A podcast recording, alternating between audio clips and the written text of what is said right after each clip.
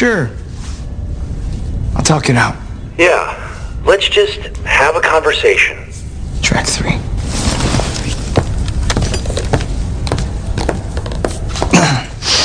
Better not be fucking Dave Matthews Band. Okay. Those of you who don't want to be a part of this can leave now. Derek, please listen to me. But if you choose to stay, which it seems like you guys are choosing, Derek, please. you understand and agree to the following terms and conditions. Derek! One, Derek, this is the virus. you talking. hereby waive your right Derek, please. to your own personal bodily integrity. This is not you. Two, I'm a license. Per the state versus Neville Reed, my colleague and I will not be held criminally liable for any felony or misdemeanor that you may be a victim of, including, but not limited to, aggravated assault, aggravated battery, disorderly conduct, destruction of property, mayhem, and first degree murder. And three, terms and conditions may change or be updated whatever the fuck I want! Consider yourselves notified.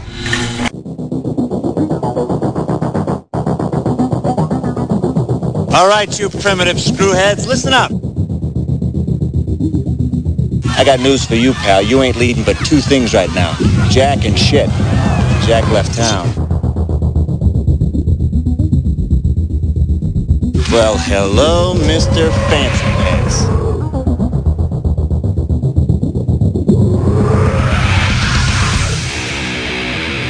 What was that rocket? What ruckus? I was just in my office and I heard a ruckus. Describe the ruckus, sir. Does this mean we're not friends anymore?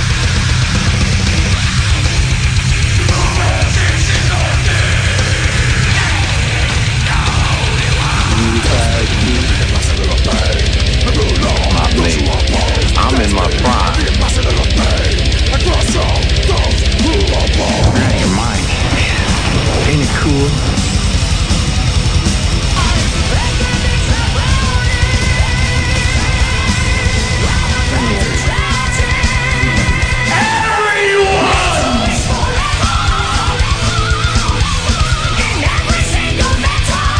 First you want to kill me, now you want to kiss me.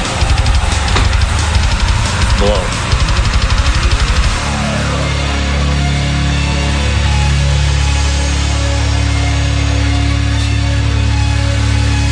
Good. Bad. I'm the guy with the gun.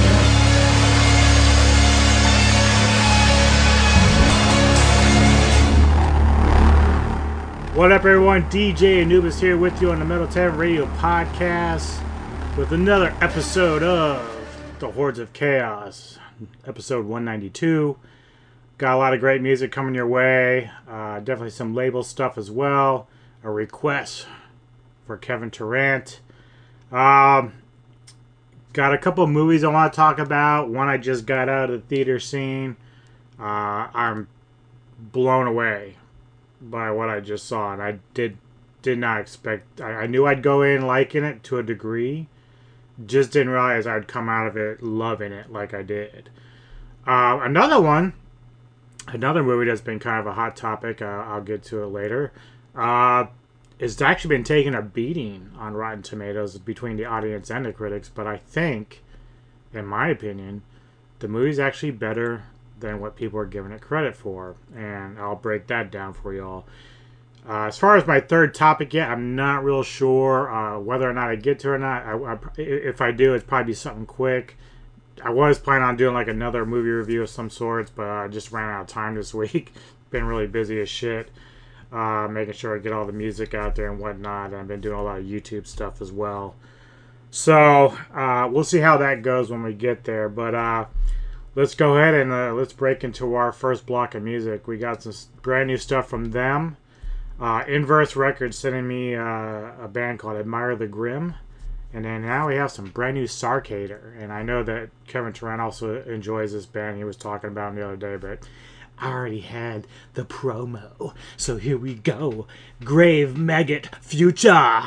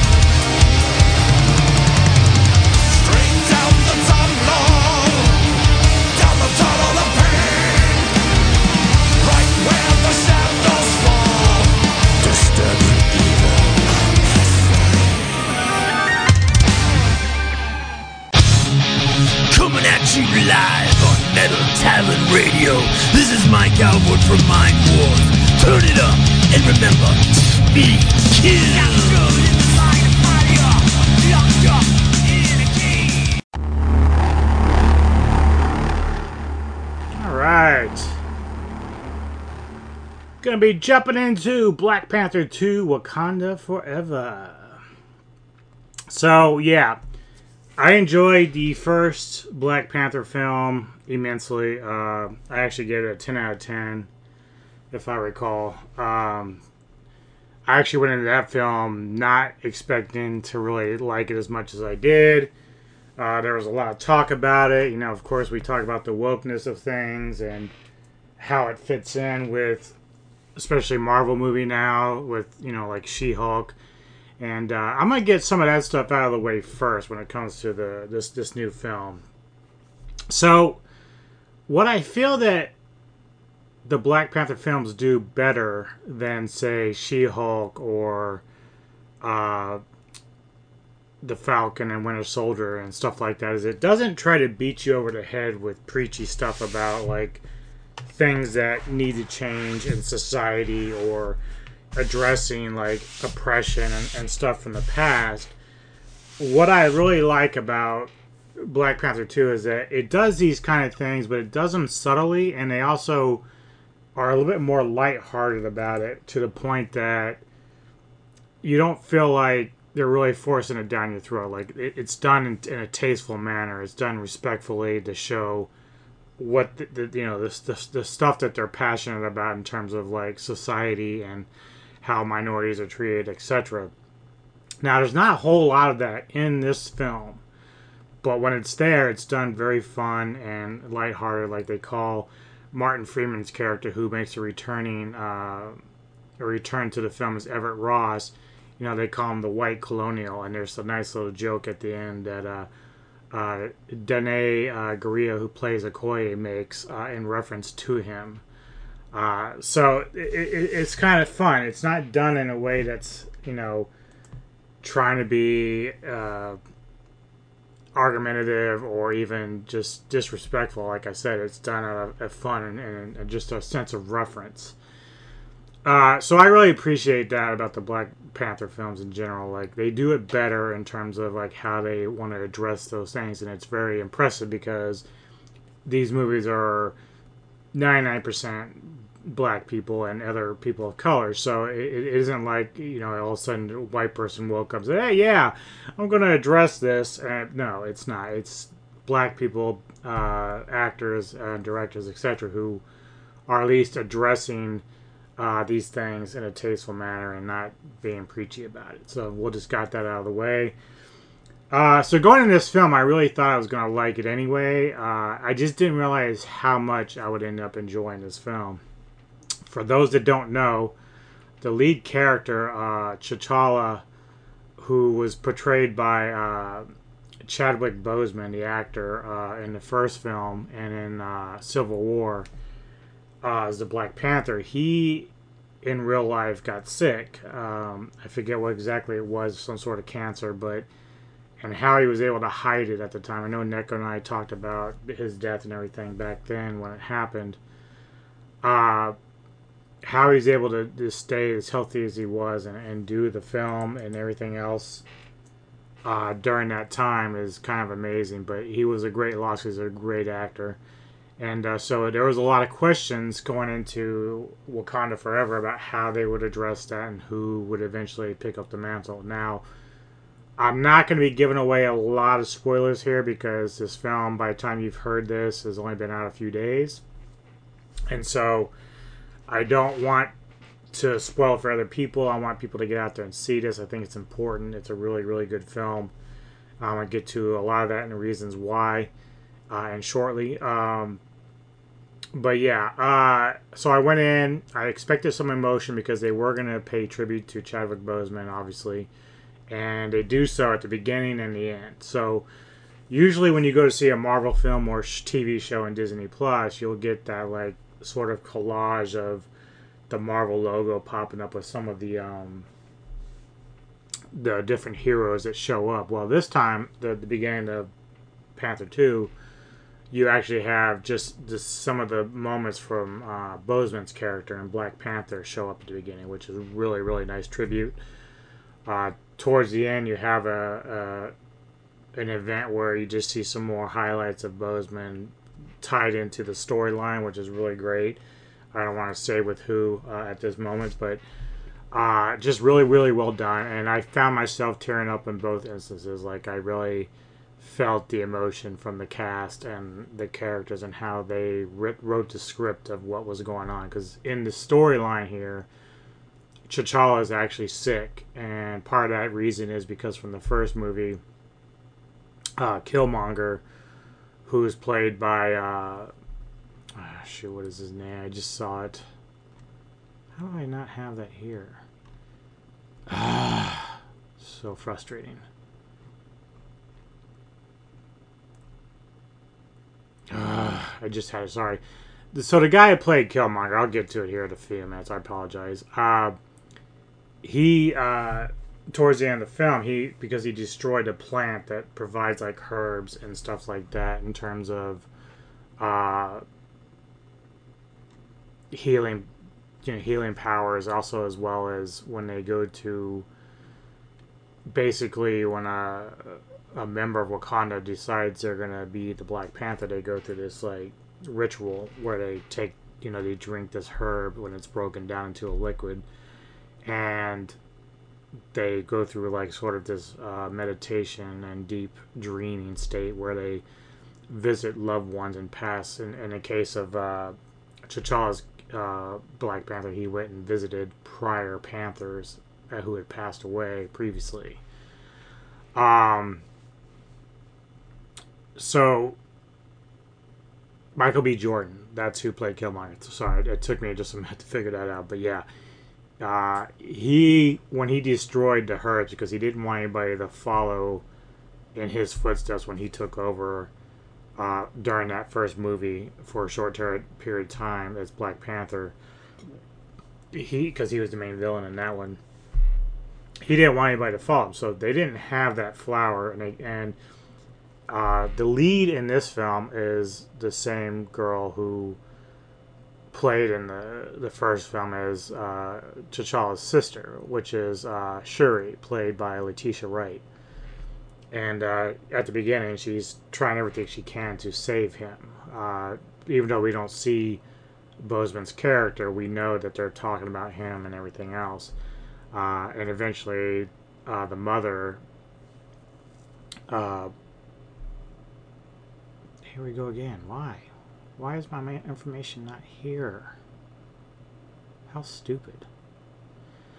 I'll get to it. Sorry, guys. Uh, the mother comes down and tells Shuri that uh, has passed away. And um, so when that happens, she's uh, she plays Ramonda, the actress. I'm it's drawing a blank. I'm sorry. And I just came out of this, so I should have my ducks in a row here, which is ridiculous. But uh, so Angela Bassett. God, I fucking forget that. I'm so bad. Okay, so Ramonda takes over again as queen. So this is after T'Challa's death. And what happens is she ends up going to the UN, and what she is doing, because right now the other countries, main countries like France, America, Germany, etc., uh, they're they're at the UN. The representatives of the UN. They're trying to basically bully Wakanda into sharing uh, the ammonium with uh, or whatever that the the metal they use to create their technology, vibranium, excuse me. And so currently we believe that vibranium only exists at Wakanda, so that's why they protect their city so much. That's why Wakanda is generally very secretive. And uh, so she goes to the UN and she starts kind of taking the heat from a couple of people from America and from France about why they're not being very cooperative and you know they're being difficult with sharing the vibranium source and she says it's because you know it's not that the vibranium is a promise it's people like you like the other countries we can't trust you with it And so while this is going on, there is an attack from France on one of the Wakandian facilities that houses vibranium. But what they've done is uh, they've laid a trap for these mercenaries or SEAL teams that come in there, and they end up defeating these guys pretty easily. Uh, again, we have um, uh, see who uh, like Danai Gurira. She's she's Midnight Angel, so she's uh, Okoye Okoye, who is one of the lead like bodyguards, female bodyguards. Uh, he's a spear. You've probably seen her in some of the series, and as well as like uh, the first Black Panther film. Uh, very good fighter, very good actress. Uh, we do see Lupita Nyong'o, who plays Nakia, later in the film. Uh, she was a big part of the first one, who was uh, the partner of T'Challa, uh, but she's not in this. She's not. We don't see her early in the film in the second film just yet. But Okoye basically helps lead the uh, the bodyguards to defeat the mercenaries. And then one day we fast forward back to where Ramonda is with the UN. She she brings in her, her troops along with the the, the mercenary uh, prisoners, and she explains to them right then there. and shows everybody in the UN like what's been going on behind the scenes. She's like, "This is why we don't share the vibranium because you're doing these secret missions to try to infiltrate our country into our facilities and steal." vibranium from under our nose and we just can't trust you. And so they basically embarrassed the shit out of France and America doing this.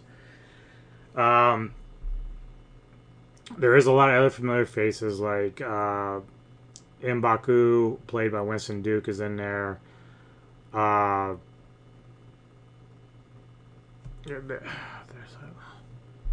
Oh, uh, okay. So anyway, we we get introduced at some point now because we discover the Americans discover that out in the middle of the ocean, that at the very bottom of the sea, there's a source of vibranium. They've they've got this machine that can detect it, and I'll get to how that came about in just a minute. But so the, they have a machine that detects it. So they send a couple of divers down these like deep sea suits because it's way down there. And as these divers are down there, everything's all the power starts to go out on the machines, and all of a sudden, like they lose contact from the surface ship to the two divers. Like they just they flatline, and then we don't have uh, any video feeds.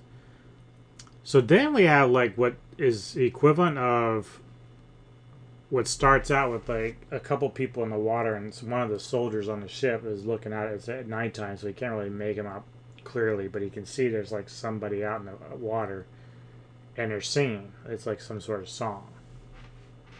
Well, we quickly learn that when more and more of these uh, people show up in the water, they start. It's like harmonizing songs. So, but it's it's like sirens. So if you think of like mermaids, who would lead sailors to their death, this is exactly what's kind of happened here. So these, basically, these mermaids here are singing this song, and all of a sudden, every soldier on the ship is just kind of like walking overboard and pretty much drowning to their death there. So, now the lead, I think, uh, the lead girl on the ship is um, getting together with the, uh, the the the captain of the SEALs or whatever they got on the mercenaries, and they're trying to get away now. Like they're they understand what's going on, so they put some earplugs in. They're trying to run away uh, we have a couple of these sea people jump up on ship. Uh, they seem to be like the right and left hand of our main guy Namor, who I'll get to in a minute. Uh, but they're badasses. Like they are strong and they can fuck you up in many many ways. So they end up just killing everybody in the end. Now, back uh, in America, you know, dry land in the states and then across the, the world, they believe that this attack happened from the Wakandians because they're trying to protect the vibranium. And so,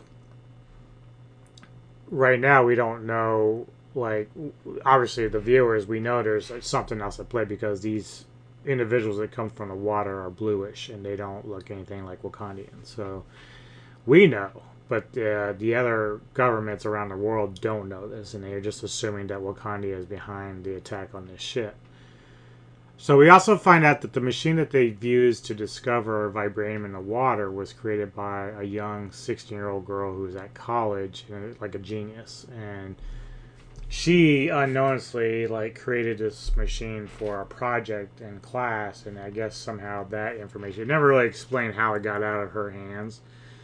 But I guess it's it's basically uh, implied that her project was taken by the professor and pretty much sold to the government or given to the government to use, which without her consent, of course. Uh, now she they don't really dive into any of that. We know that uh, Shuri and uh, Okoye come to take her and protect her because what ends up happening is Ramonda, the mother, and Shuri are, are basically on a beach uh, out in the jungles of Wakanda uh, at night, and they're trying to just kind of like let the past go. Like it's been a year after T'Challa's death, so Shuri is really battling the emotions behind that uh, because she really feels like she let him down by not able to save him in time. So um, they're visited by uh, they're visited by a guy named Namor, played by Tenoch Huerta Mejía and uh, he does a wonderful. This guy's I don't know anything about this actor. He's pretty very very good. this role was really good for him. Um, he is almost. It's kind of weird because he comes out of the water of where they are, and uh, he's he's kind. He's not like the other blue ones. He's he's regular colored skin. Um, he uh, but he has like wings on his feet, so it's almost like he's like Venus, almost right, or you know Mercury. I think Mercury's the one that uses speed, right? So it's almost like that. But he uses it to fly around, but he can swim underwater and breathe air up up on top and below. Now the rest of his people, were all blue, they need like little semi jelly mass to breathe uh, when they're out of water. Uh, when they're down below, I don't think it's as necessary. I don't remember uh, if they needed that or not. But there's a point in the story where Namor is talking to Shuri, uh, the sister of T'Challa, about his history and how he became, how he came to be, and his his people. And I'm not gonna waste a lot of time with that because it's a longer story, but uh, they do go through how that happened and how he is different from the rest of his people. But Namor shows up in front of uh, Ramonda and Shuri and gives them an ultimatum. He says, "Look, T'Challa was responsible for sharing or exposing Wakanda and vibranium to the world when he went after uh, Winter Soldier back in Civil War. So Namor is basically saying that because he did that, that he's exposing not only the Wakandians but now his own people. Uh, they t- I think they call him the Talakor. It was Talokan, Talokan. So, uh, but he's even Namor among his own people is referred to the serpent god uh, Kukulkan, and uh, so he's saying, look, you have to bring me the, the young scientist. He doesn't even know how old she is or anything. He just says, bring me the scientist. I'm going to kill her so we can put this to rest and that there won't be. Because he doesn't want his people or, or even him to be exposed in any way to the larger world. Like, no one knows about them at this point except for Wakandia and uh, the Queen. So he's like, don't say anything to the outside world. Just bring me the scientist uh, I will kill her and then we'll be done. Like this way, she won't be able to create any more things to try to like take uh, vibranium from the sea or anything like this. Uh, so obviously, when Shuri and Okoye get to the young girl who is, uh, where is it? Is uh, Riri Williams or AKA Ironheart, and I'll get to that in a minute. Uh, so Riri is an MIT student, so she's there and she's very smart, like I said.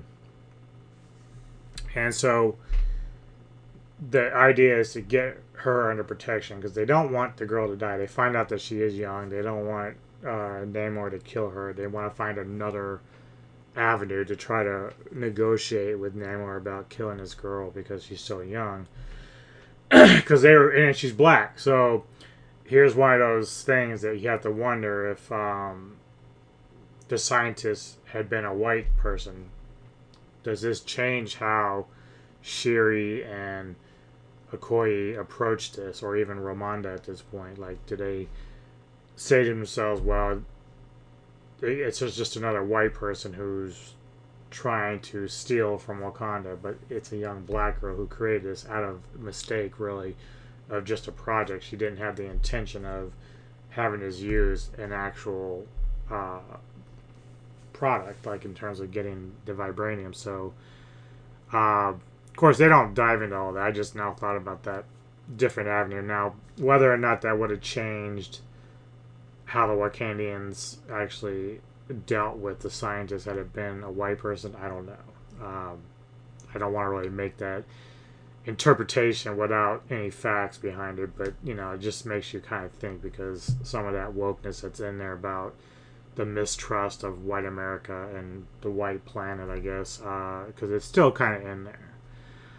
Um, so they they get her, but as they're trying to get the girl away, there's there's a couple things that happen. They have to escape out of their her warehouse. I guess the girl was living in a warehouse or something because her parents are dead.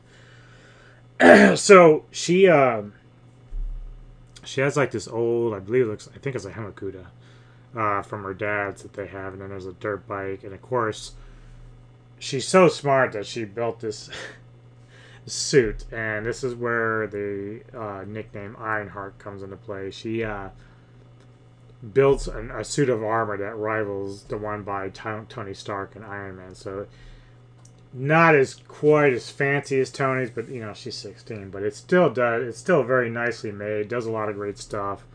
It's not really complete yet until later in the film, but uh, she jets out on that.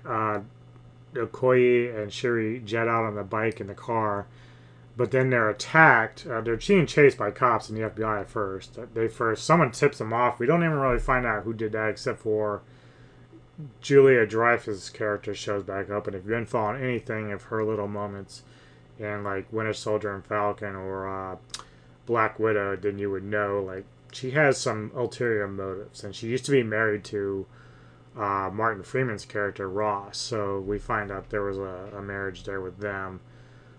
So anyway, uh, they're attacked. Well, they're chased by the FBI and cops first, and then they're attacked by the water people.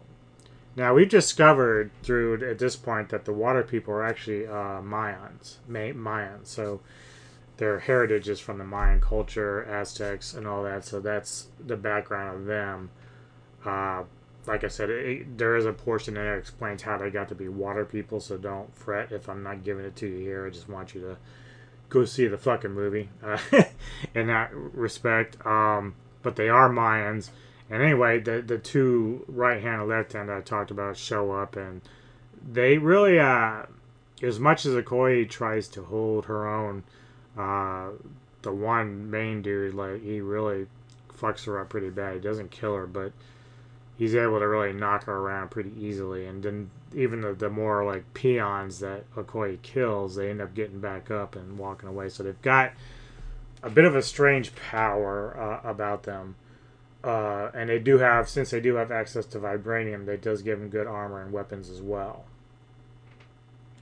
So they end up getting what ends up happening is they're going to try to they were going to pick up uh, Riri, the uh, the young girl, but they also end up taking Shuri, who was able to use a translator to understand their language, and so they all take both of them to uh, Talokan, which is their city or whatever uh, that Namor and them uh, reside in, and uh, there's like some good moments where Namor is talking with Shuri in a way that she understands about protecting the people and you know his heartbreak and also about a vengeance and revenge because of what happened to Namor's mother. So that plays a big factor towards the end of the film. Uh, now I won't get into too much more because you know there, I, one thing I will say though is the the choreography fight scenes are great. I really really like these. In fact, I like this film more than the first one, which I didn't think would be possible. Uh, but I, I really like the story. The story is really strong. The villain is very strong, but also uh, somewhat relatable. So there's a simple empathy for Namor a little bit here. Um, but yeah, just you know, I, I'm not going to tell you who ends up becoming Black Panther, but there is a moment that someone actually dons the suit at the end, and uh, going into this year, like I, I've seen a few movies here and there, obviously, but as far as like theater movies, right? Top Gun Maverick was like the best one I'd seen up until this point. But uh, Black Panther 2 uh, is beating it out. And I mean, it's always both films get 10 out of 10, but if I can give Black Panther uh, 11 out of 10, I would. Uh, it's just that good. Um, I did not expect that at all. And even if you take all the emotion of Boseman, you know, and his passing and the tributes and everything, this film is still still very strong, and I think that's why I kind of give it the edge over Top Gun because as good as Maverick is, uh, its its blueprint is still very similar to the first film, whereas this one is an entirely new uh, plot line and execution, and just the action is great. Uh, the the subtle comedy bits are good. Uh, I found myself and people in the, the theater kind of giggling uh, at the young girl playing Riri, uh, the young MIT student. You know, like she has some funny things that she says and whatnot, but the acting is top notch. Like it's just really, really good in this film, and I just so enjoyed it. But uh, yeah, so definitely my favorite film of 2022, uh, and Top Gun is very close behind it, but this one outdid it, and I didn't think it would be possible, especially we're here in what November. Uh, so get out there and see it, folks. It's worth it uh, if you're a Marvel fan. Obviously, I know that some of the other Marvel products uh, can be a little disappointing um, for one reason or another. It just depends on who you are, though. I mean, I know a lot of people who love Miss Marvel and She-Hulk just the way they are.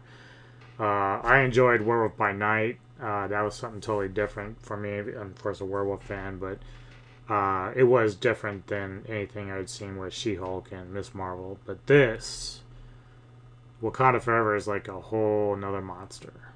And uh, yeah, so I, in case you missed me on YouTube or even on Broncos forums or anything, wherever you follow me from and follow Neko and I from, I made a little meme earlier today because I was laughing about the idea I was going to go see this film. So for any of you who had seen Napoleon Dynamite from like 2004, I think it was, uh, there was a character in that film uh, named LaFawnduh, and she was the girlfriend of one of the white dudes who played Napoleon's brother in that film, Skip. And uh, I couldn't help it as I was washing dishes that I was sitting there and I was thinking, Wakanda forever, Wakanda forever. And then I thought, wow, LaFonda forever. And so I made a meme with that, with those two in the picture, and I just I couldn't stop laughing. I know it's silly, but it just struck me funny when it happened, and I just had to make it, and it was just so funny. But none of that has anything to do with this film. This film is just so goddamn good, and I couldn't praise it enough. Get out there, see it, enjoy it, and get get back to me in the comments, man. Let me know what you think either on social media or on the uh, comments for the website. Just you know, let me know what you think because I'm very curious what people really. It's got a lot of high marks on uh, Rotten Tomatoes, which is good, uh, but that doesn't always tell you the story of how people feel about the film. So uh, let me know.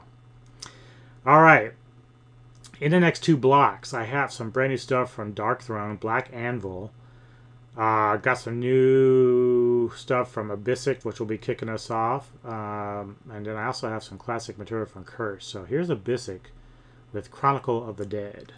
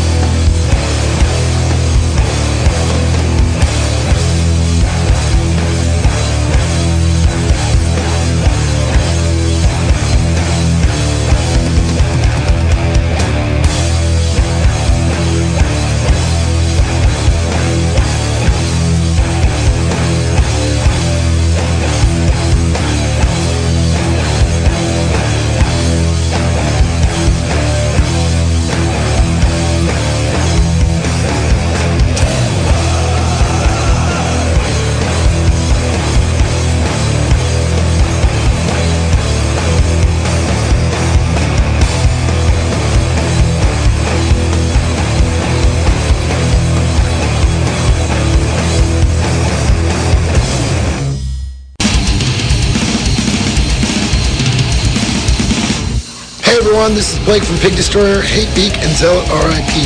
And you are listening to DJ Anubis and DJ Neko at Metal Tavern Radio. Get into it now.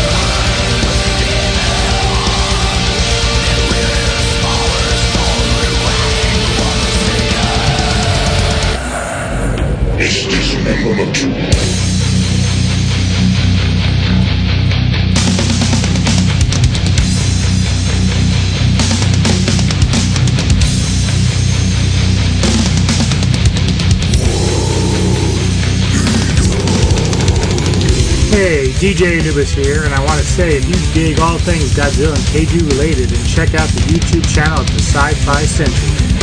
He has great reviews, opinions, and theories in the world of sci-fi horror, anime, and of course everyone's favorite atomic breathing lizard, Godzilla. Sentry provides great commentary when both having a special guest on his shows as well as the collaborations with the big teddy bear, that fat samurai guy. So if you want to keep it raw, real, tune into the Sci-Fi Sentry. That's S-C-I-F-I-S-E-N-T-R-Y. Sci-Fi Sentry. Tune in to get the best in science fiction and Godzilla-related information. Peace.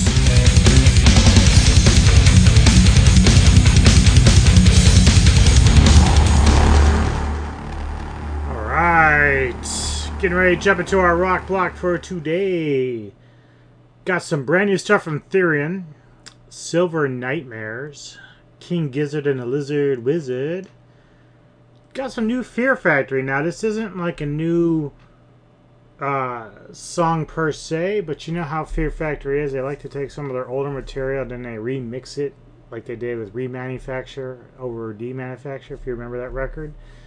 So I have a, a, song that they've reworked called Empire's Fall, and it's it's still got a little bit of crunchiness in there. It's not totally like techno or anything like some of the other songs they've had in their catalog, but uh, it was cool. It's called Recoded. It's out there now, so uh, or will be coming soon. So I got a little bit of that in there. Did get a chance to hear Devin Townsend's new uh, album Lightwork that came out. I played you uh, Lightwork the other day, uh, but I had a chance to check out both uh, CDs on there. So you have uh, Lightwork, which is the first CD, and then Nightwork, which is the second one. The second one Nightwork has a little bit more uh, rocky stuff in there and metal stuff a little bit mixed in. Uh, Lightwork is pretty much a lot of his more mellow stuff that he does. So uh, be expecting that if you're going to listen to it. But I really, really like the record. It's not a perfect record for me, but uh, I still love me a lot of Devin Townsend. Like I really don't come out of any of his records disappointed uh, in, the, in the, as far as like you know really low scores or anything. So. Uh, still about an 8 or 9 out of 10 for that record. I still enjoyed it. And I'll probably dive more into it as time goes on. Uh, but uh, to kick off the rock block today, uh, Kevin Tarrant, one of our biggest fans at Metal Tavern Radio, uh, has been doing some promotional work for different artists here and there. And uh, one of the artists he's been working with is Victoria Fire. And got a song for request here called Fire. And I think it's their new single. So. Let's get it all kicked off. Here's Victoria Fire with Fire. Fire!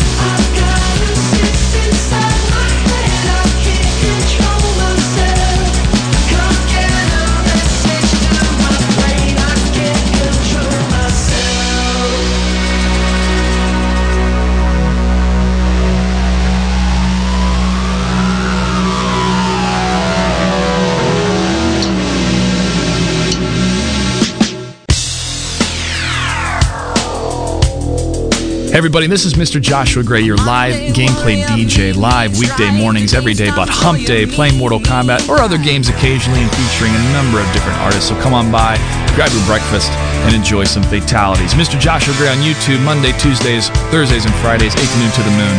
And you're listening to DJ Anubis and DJ Neko on Metal Tavern Radio.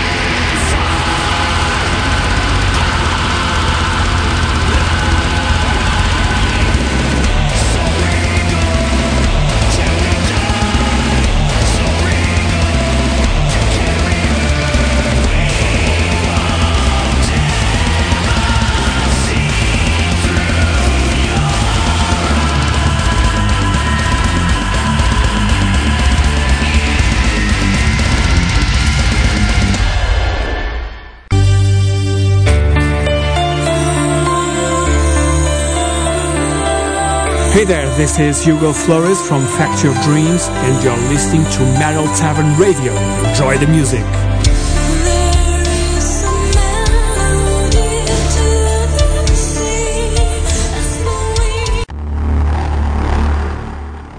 All right, some uh, Devin Townsend closing out that rock block, and uh, I did find a topic I will talk a little bit about. Uh, it won't be very long, but uh, we'll go. We're sort of playing back to that Fear Factory, right? So, for those who haven't been paying attention, Burton Bell, uh, the original singer of Fear Factory, uh, left in 2020 uh, after doing the Aggression Continuum record with uh, Fear Factory, and uh, he's always had like uh, on and off relationship with Dino Cazares in, ter- in terms of like working. Like they just don't always get along. Uh, you know, it, it's mainly because it's almost like the Geoff Tate thing where the singer wants to be a little more mainstream, a little more uh, poppy in the sense of what he's looking for. Like, you know, because uh, Burton has always kind of been fascinated with making music that's a little more accessible uh, to listeners. So uh, he does still like aggressive stuff, but just not on the level that Dino and some of the other members have. And of course, uh, I don't think a lot of the other members that are were originally with the band are gone now. Christian Wolbers is no longer there. Uh, Raymond Herrera also not with the band, so he's got Dino's got a couple other guys, Campos and another guy who's filling in doing this stuff with the band now, but.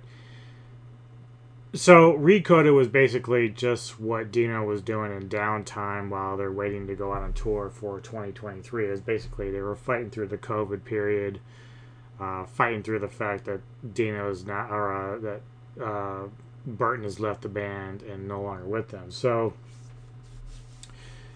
there's an article on blabbermouth.net uh, where Dino's being interviewed and they're asking him similar questions that really the, the metal community and fan base of Fear Factory has been asking. Is like, who is Dino going to get to replace Burton? And so, Dino's Dino and everyone has been very tight-lipped. We have no idea who's going to be the singer. Dino has somebody that is going to do it.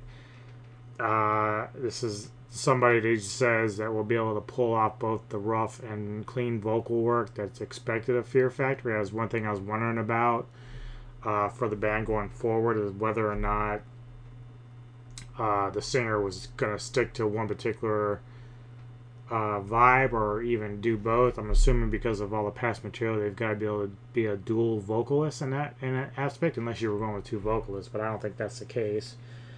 Uh, at least by what the interview and the impression that I get from Dino, he's got a guy that can do both.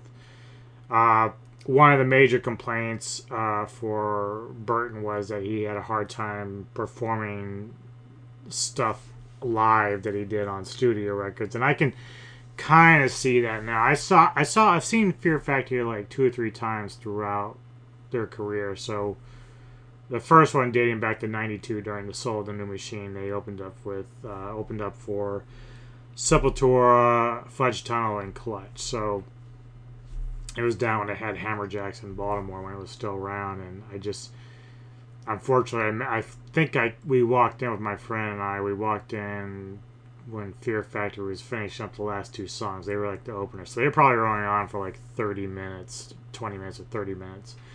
Uh, but I remember standing outside in the uh, line trying to get in, and I heard the indistinguishable uh, voice of Burton. I'm like, "Holy shit, Fear Factory's on!"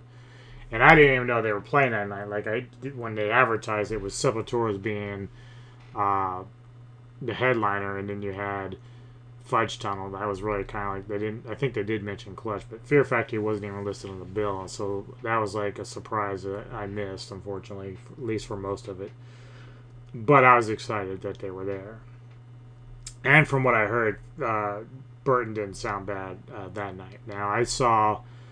Fear Factory again during Obsolete when they were doing um, Ozzfest, and they were on the smaller stage on that tour, and I could hear the problems there. Now, it may not have all been directly related to Burton. Like I know that I've seen a few Ozzfests in my my time, and I saw Megadeth one year and they sounded terrible.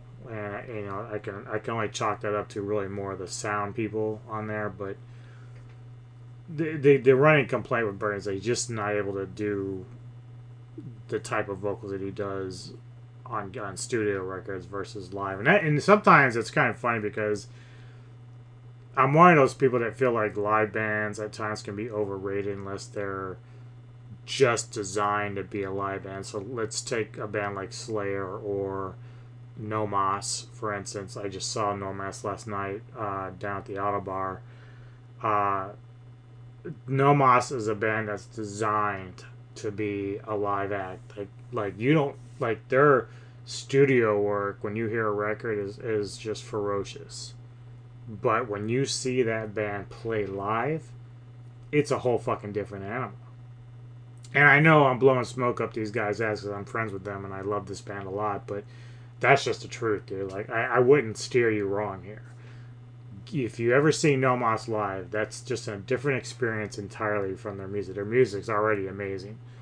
But you go and see these guys play, they're just fucking ferocious up there and relentless. In fact, they played their set last night and didn't even bother to stop and address the crowd. Like usually you'll have like breathers where they'll come in and say, "Hey guys, how's it going tonight?" Even if it's uh, Henry the drummer doing it from the back of the kit, you know.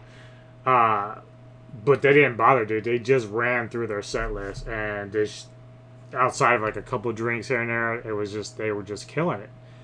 And I, I really appreciate that because they were just they're just a no nonsense band. Uh, it's really just no nonsense. They get up there, they know know what their business is, and they they do it well.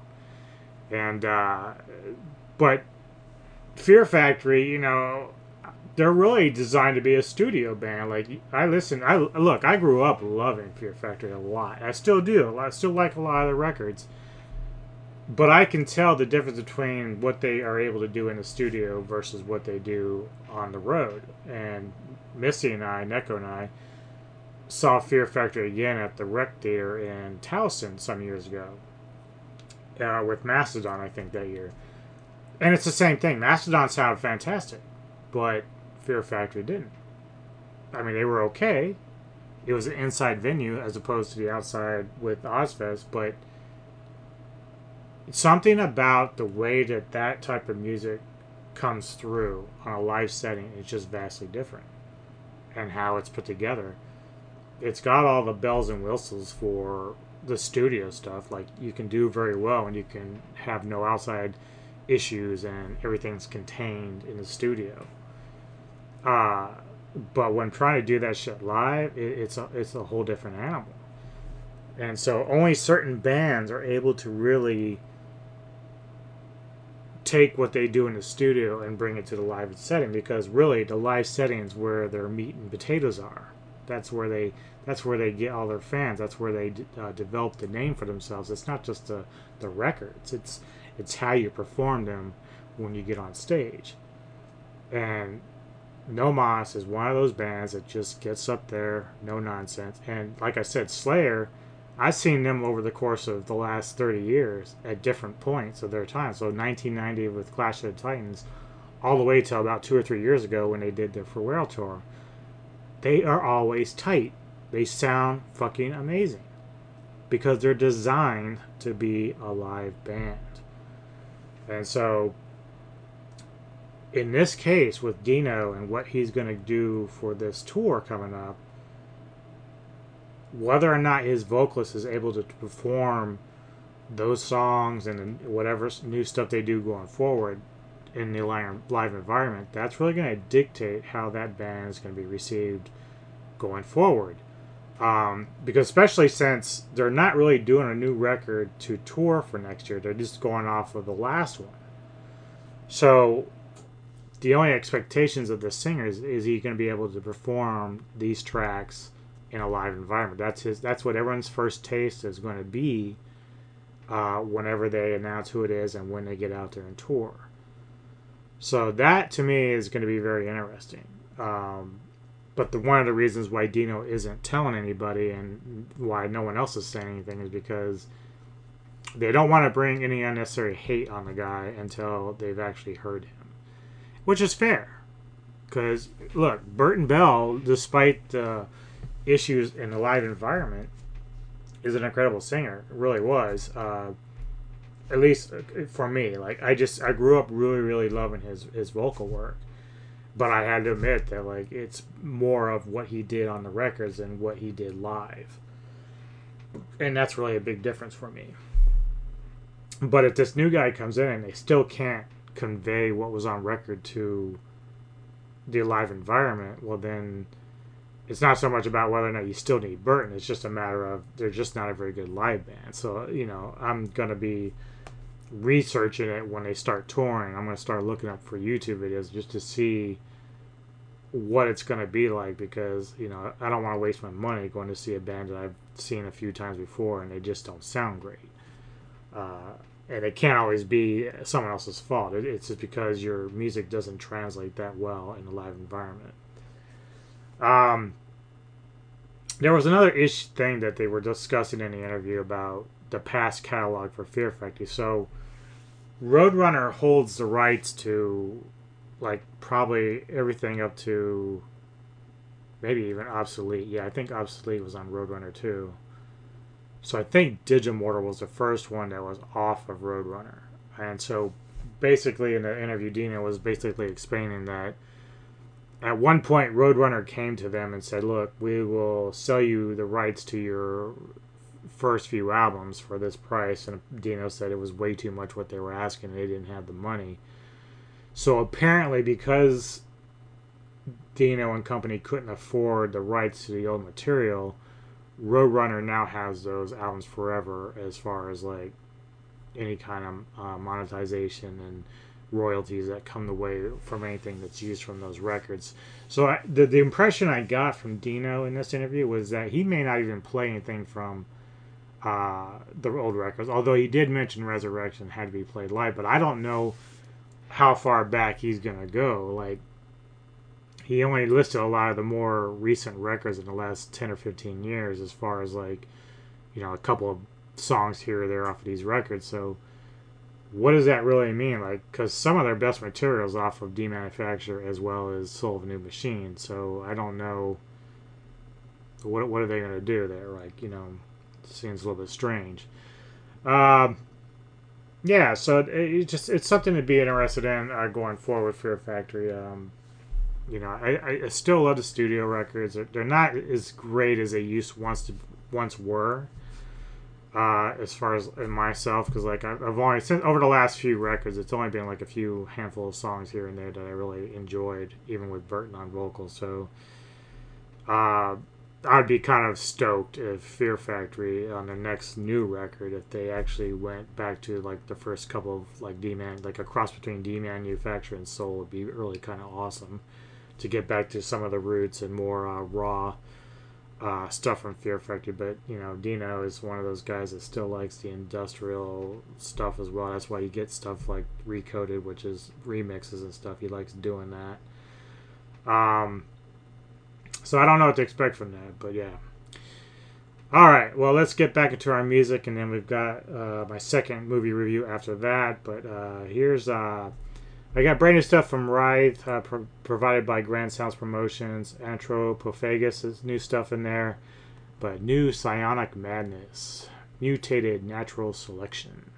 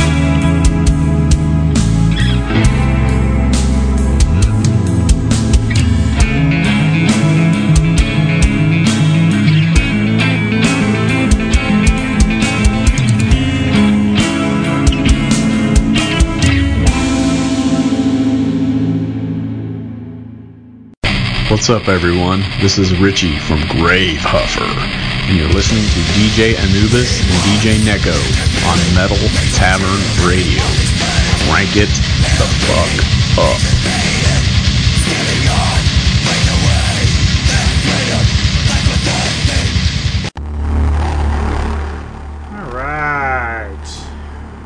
Back. Gonna talk a little bit about 2022's "Don't Worry, Darling." Came out probably about a month or so ago. Um, this is a s- strange movie in a lot of different ways. So, leading up to the release, uh, the behind the scenes, like on the media and all that, had like a lot of like drama.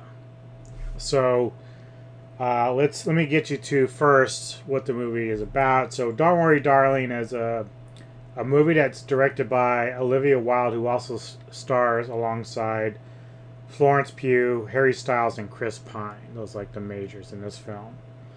Uh, the premise is a 1950s housewife living with her husband in a utopian experimental community begins to worry that his glamorous company could be hiding disturbing secrets.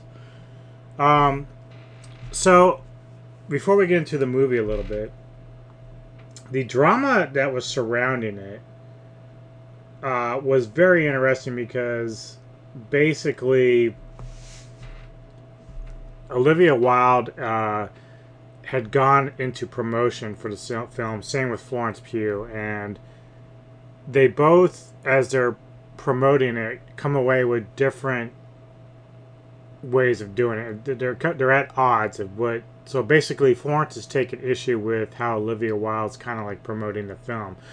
So Olivia's out there in the public, and she's saying, "Yeah, there's a lot of hot, sexy scenes between Harry Styles and Florence." And uh, and Florence is like, you know, the movie is much more than just that. And uh, the other issue that was on the side was initially Harry Styles' character or role was supposed to be Shia LaBeouf, who eventually got let go or left. But the drama behind that was that Olivia got on on publicly and said that she had fired Shia LaBeouf uh, for whatever reason uh, that she had. And she is like, uh, no, that didn't happen. She, he actually provided video of a conversation he had with Olivia where she was trying to keep Shia on the film, but said that there were some issues with uh, Florence Pugh uh, having issues on set. So there's a lot of like things that are were being basically uh, exposed on behalf of Olivia Wilde of not being uh, legit or being for forward about like stuff that she was saying publicly. Uh, not to add in the fact that she's now actually dating Harry Styles, who's like probably like I don't know, ten or fifteen years younger than her. I don't know, but it's not that super big deal because he's old enough to choose who he wants to be with. But that was that was a thing with people uh, in terms of their age gap and whatnot. But um, so you had all that back drama. Now the mo- the movie itself on Rotten Tomatoes is actually getting crushed. Like it's in the low 20s and 30s, I think, in terms of critical acclaim and uh, the audience enjoying it. And I don't know what the re- I don't know if that's just a bunch of people getting in there and hammering it because of the shit that went on off screen or whatever. Uh, some of it could be, some of it might not be. When I viewed this film, I went in with kind of low expectations. I mean, I'm not talking that low though. I'm talking probably. I'm thinking because when I saw the trailer, I did a reaction with Neko for it, and you know, it looked promising. Like it looked interesting. Had like some looked like it had some twists and stuff. And uh, so I went in probably thinking, you know, maybe lowest would be a six, maybe right. So it'd be like sixty percent. Um. So basically, um, Florence Pugh plays Alice, and her husband is Harry Styles' character Jack. And Olivia Wilde playing the character of Bunny is actually Alice's neighbor. So they live in like this cul-de-sac in the middle of a desert, but it's like a utopia because they have their own little town there. and the men. This is like I said, it's all the 1950s. So the men are basically getting up every morning during the week, getting in their old, you know, cars and driving away towards a mountain where supposedly their job is, while the women in that cul-de-sac or the, the, the town stay at home, take care of the kids, and clean and do all you know, talk gossip and stuff like that. So it's your atypical, uh, what do they call it? Um, American life, you know, at that time period. So uh, Chris Pine plays Frank, who's basically the head honcho of the company that Jack works for, and the other guys in the community, the other husbands. Uh, he has his own wife, of course, Shelley, played by uh, Gemma Chan, and so basically, what ends up happening is that it, it just seems like you're, you know, run of the mill uh, town with families and whatnot, and so every so often, Frank will throw little parties for the husbands and their families. Uh, it's like big blowout blowers, or they have cookouts or whatever. So it, it seems like a very tight knit community, friendly uh, neighbors, all friends with each other. Uh, but there was one particular neighbor, Margaret, uh, played by KiKi Layne, who isn't acting like everyone else. She's saying that Frank and everything is not real and that uh, it's all a charade and nothing seems right. Now, keep in mind, some periodically throughout the movie, there's like these earth tremors or quakes that happen, and you know, everyone everyone braces for it. They they kind of know what's going on because like the women know their husbands work for the government for some secret project, right? So when that happens, you know, you, you, start to wonder what the fuck are they even working on uh, out there in the desert, you know, because the women are not allowed to leave. They're not allowed to ask questions. Like it's a big no-no to dive into the personal work of the men. Uh, but everyone, for the most part, seems very happy. They're, they're you know, the women seem generally happy. Uh, but Alice grows concerned about Margaret because she's just not acting like everyone else, and, and she's concerned because they are friends. And of course, Bunny says that Margaret kind of brought it on herself because she's been alienated from their little clique, you know, with the girls. She says, "Well, she just brought it on herself, you know. She apparently." lost her young son out in the desert because she wandered out there and she you know everyone's blaming her for the death of the son or even though you, they can't find him uh, now, Margaret says that Frank and the other uh, work people there took her son as punishment for wandering out in the desert. Now, the thing you will notice also is you'll see these men in like orange jumpsuits apparently uh, occasionally appear in the film. They like clean up crews and uh, repairmen or whatever. Uh, but they look kind of sketch. Like, you just doesn't really fit. Like, it looks really weird. So, uh, one day, Alice sees Margaret on top of her house, and these are just like one story ranchers or whatever, but she sees Margaret up there, and Margaret like takes a knife and basically cuts her own throat before falling off the roof to the grass. Now, Alice starts running to go see if she's okay or help her, and she's immediately grabbed by two dudes in jumpsuits who drag her back, and then uh, they eventually tell her that you know Margaret's been rushed to the hospital and that she'll be away for a while. Uh, but they don't tell her she's dead. They just say no, she just had a fall. So that's really weird, right? So you, you start to develop a sense of uh, skepticism about what's going on in the town. And then one day, uh, Alice is just kind of bored of sitting at home, so she jumps on the local bus. They have a bus that runs around the town and whatnot, but it stays only on one path. It doesn't deviate from any roads or anything. So one day she's just out there riding, and the bus driver's like, "Are you going anywhere in particular?" And she's like, "No, I'm just riding for you know to get out of the house." But then she sees like this plane uh, in the sky that's seems to be in trouble, so it crashes behind like a, a little mountain hill. Now she wants the bus driver to run out there, uh, drive out there to another road, and, and take her to go see whoever's on the plane is okay. Driver won't do it. He he's, you know he says we can't leave. I can't leave this path. This is where we got to be. We can't be wandering out there. And she's like, you, you know, you're just a monster. You don't care. So she gets out on foot and walks, which seems like a pretty long way. I mean, it's hot out there. Like I said, it's like a desert. Uh, I guess you can think of it as almost like uh, Area 51 type uh, locale or, you know, uh, scenery. So she makes her way up this hill and she comes to this building. And it has windows that are kind of mirrored. So it's not super mirrored, but it's enough to not allow you to see what's inside. And so she uh, she gets up to it and she ends up just like putting her hands on the window and then she like passes out. Like everything turns red as far as like the screen and then she passes out. Uh, she wakes up back at home in bed and uh, jack is cooking dinner who doesn't normally cook dinner but he's doing it because he's supposedly allowing her to sleep.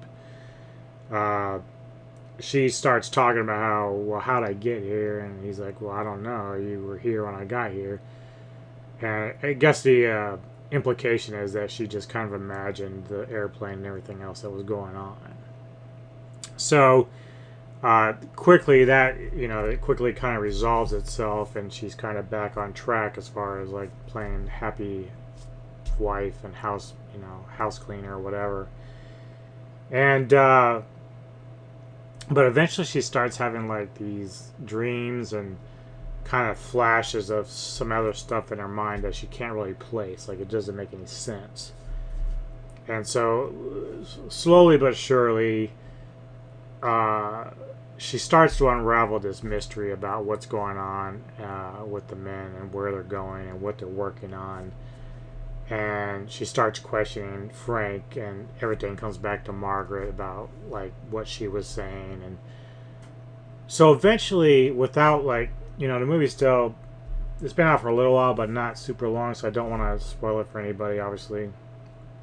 But this movie has a bit of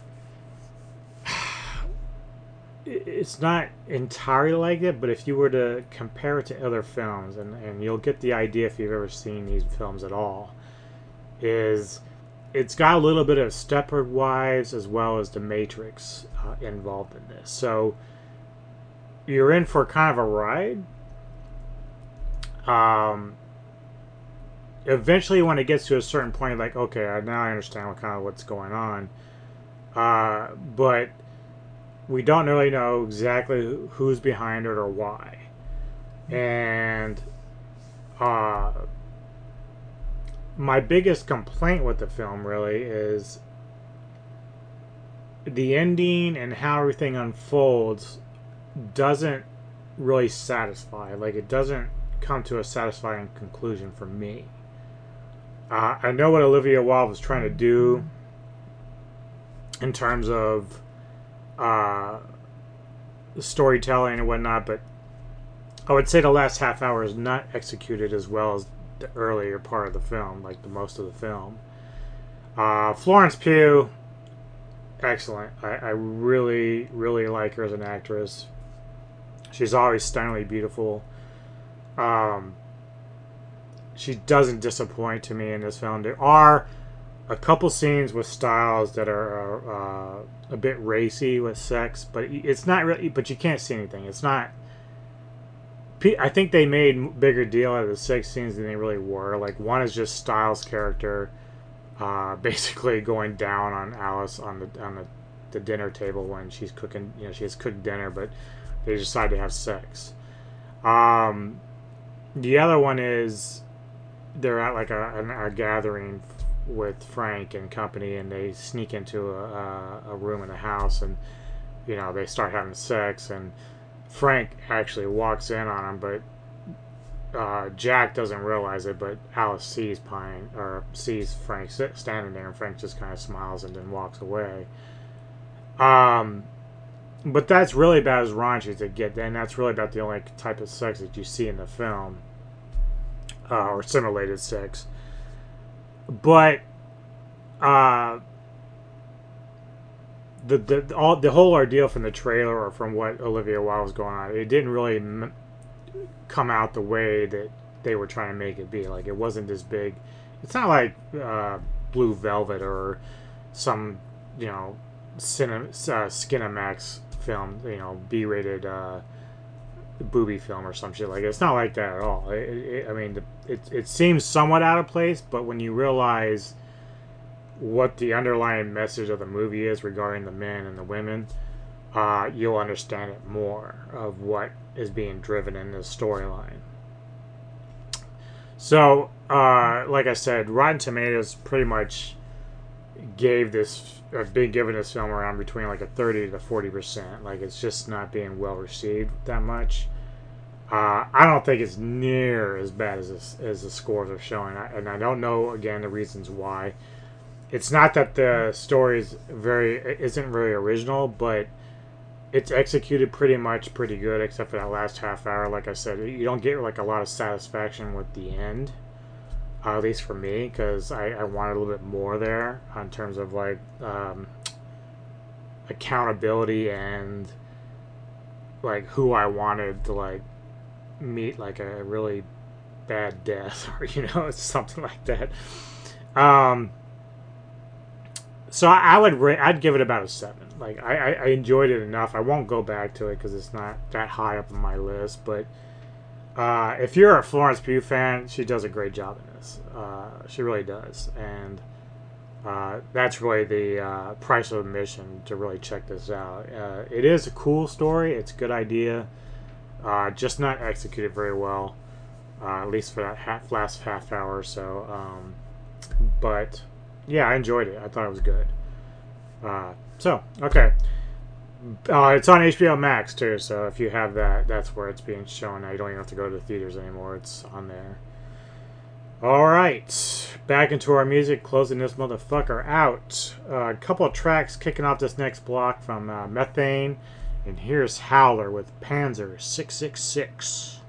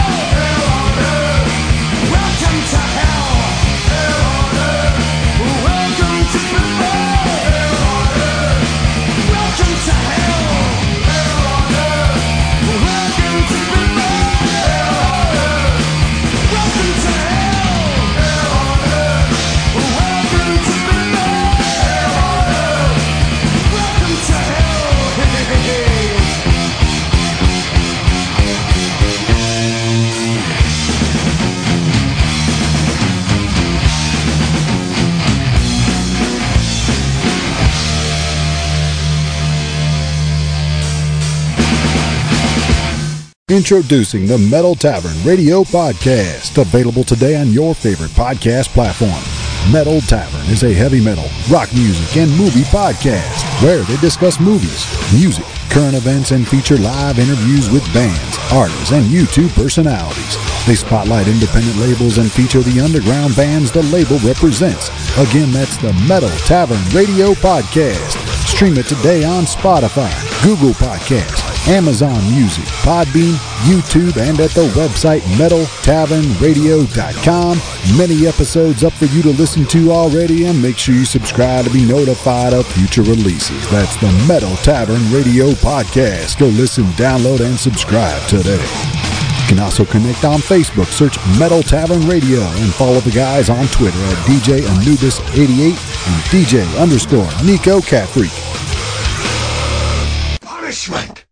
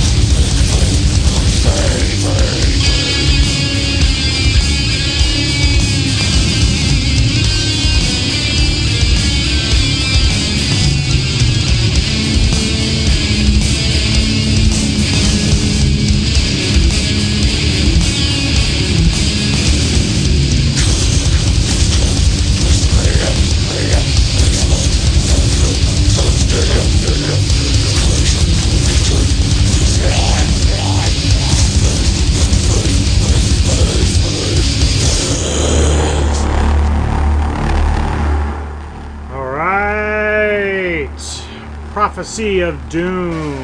Insanity reigns supreme. DJ Anubis here with you on the Tavern Radio Podcast. Getting ready to bid you all farewell. Hope you enjoyed the show. Uh, Neko will be back. What is today?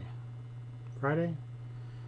So, yeah, she should be back in time for the next podcast. Uh, but you never know. Sometimes she has delays, but uh, I believe she should be back around Thursday of next week. So, should be back in time, and uh, I'm sure you all missed her a lot, and I did. I missed her tons. I like my partner here with me, but uh, at the same time, we gotta pay the bills, make sure everything's getting done, that we can continue to do this. It's not something that pays us hardly anything at all doing this stuff. Obviously, we have to work day jobs, but either way, we do appreciate the support, and uh, obviously, the more people you tell about it, share, and you know, bands, etc., the sp- the word spread the word about us at Metal Tavern. Uh, we do want to grow as a station, as a podcast, as well as our YouTube stuff. So, so far so good, uh, but we can always use more fandom. Thanks again for tuning in. Hope you enjoyed the music and the topics. Uh, hopefully, I didn't give too much away for either film that I talked about today, but uh, I tried to avoid spoilers at all possible. Unless the movie's been out for a while. Neither one of these have been out too long, so. Got one last track for you. Uh, classic Terrorizer. This is Fear of Napalm, and you all take care of yourselves.